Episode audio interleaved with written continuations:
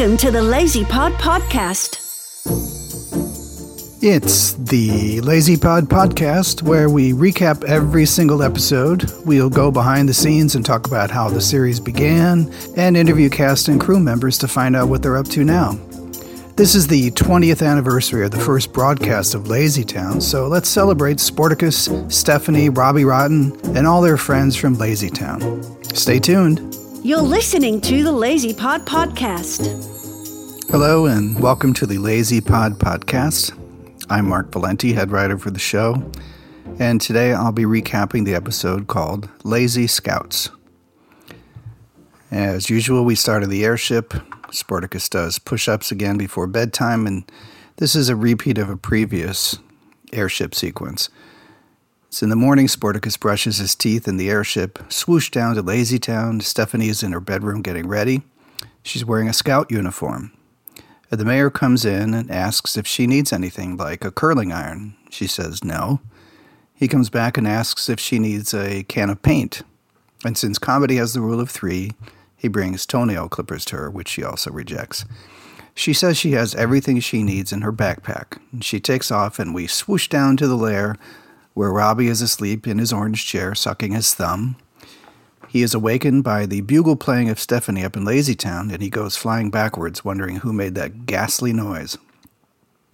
He stomps over to the periscope and is horrified to see Stephanie playing the bugle. He vows that she is not going to ruin another day. Meanwhile, Stephanie joins the other kids who are all excited to go camping. There's a little disagreement between Stephanie and Trixie, who Stephanie says is wearing her scout hat sideways. Ziggy says he's performing an experiment to see how many licks it takes to finish a lollipop so he knows how many to bring on their next camping trip. And there's a minor comedy moment when Ziggy gets his lollipop stuck on Stingy's yellow car, and Stingy wants him to clean it up. Stephanie and Trixie argue over which way to go camping, and the kids think that maybe they might need a leader. Cut to Robbie, who shows up as Scotty the Scoutmaster. He asks, Can you tell by my really real looking scout uniform? Ziggy says we're going camping. Robbie says sleeping on dirt isn't scouting. That's what dogs and chickens do. He says he can teach them how to make things, like, I can teach you how to make excuses and how to sleep late.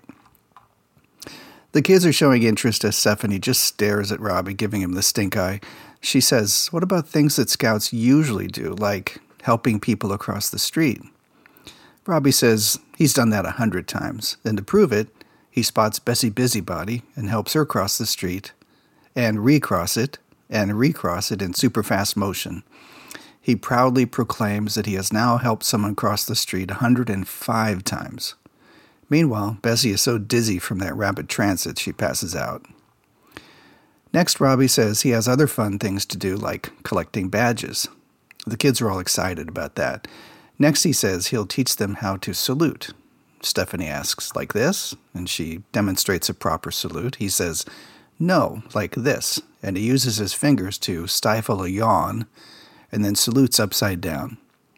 Stefán says she doesn't think this is what scouting is all about. Robbie says this isn't what lazy scouting is all about. The kids all start changing. Lazy Scouts, Lazy Scouts, much to Stephanie's annoyance. Here comes the song Lazy Scouts.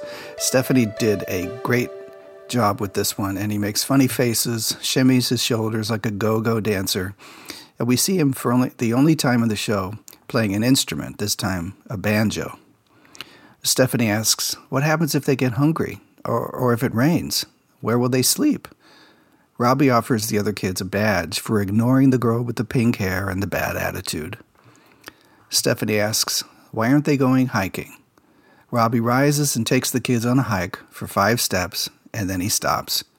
Robbie tries to go to sleep, but Stephanie insists that this isn't what scouting is about. Robbie disagrees. He says they have a salute, they took a hike. He tells Stephanie to go home. Trixie agrees, and Stephanie, with her feelings hurt, says fine, she will go home. She asks Ziggy to come too, but he wants to stay, so she leaves by herself. Robbie mocks Stephanie and yells at the remaining kids to go to sleep. Stephanie returns home and tells the mayor, after he offers her more silly things, that the kids didn't want to scout with her. The mayor goes to the tube and sends a message up to Sportacus in the airship.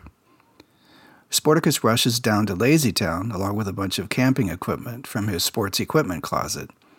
He comes to Stephanie's bedroom, sneaks up to her bed, and invites her to go scouting.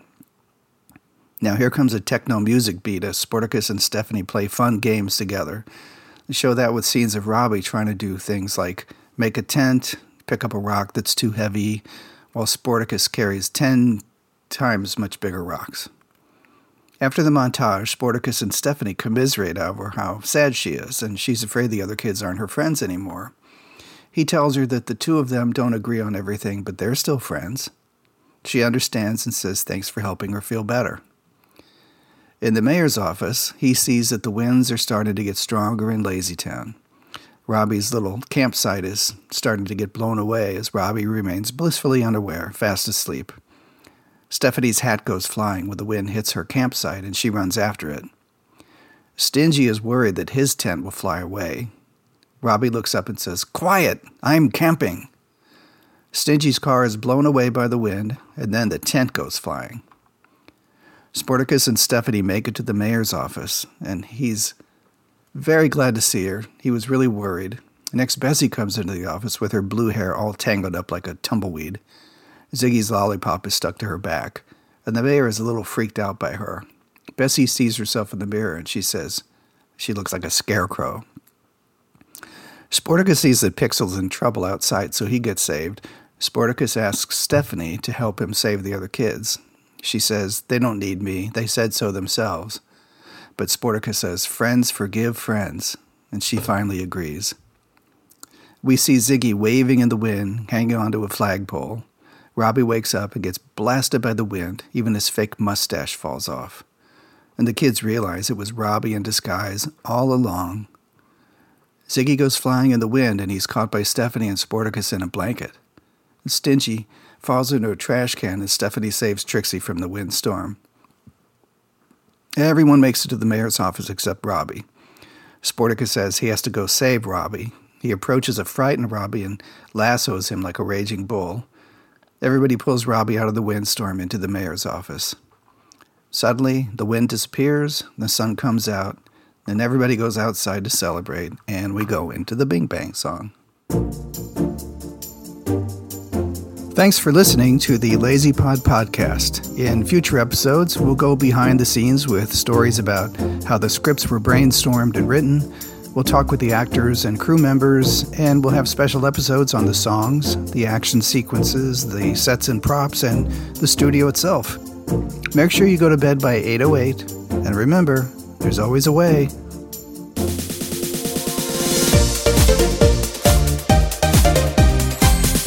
The Lazy Pod Podcast.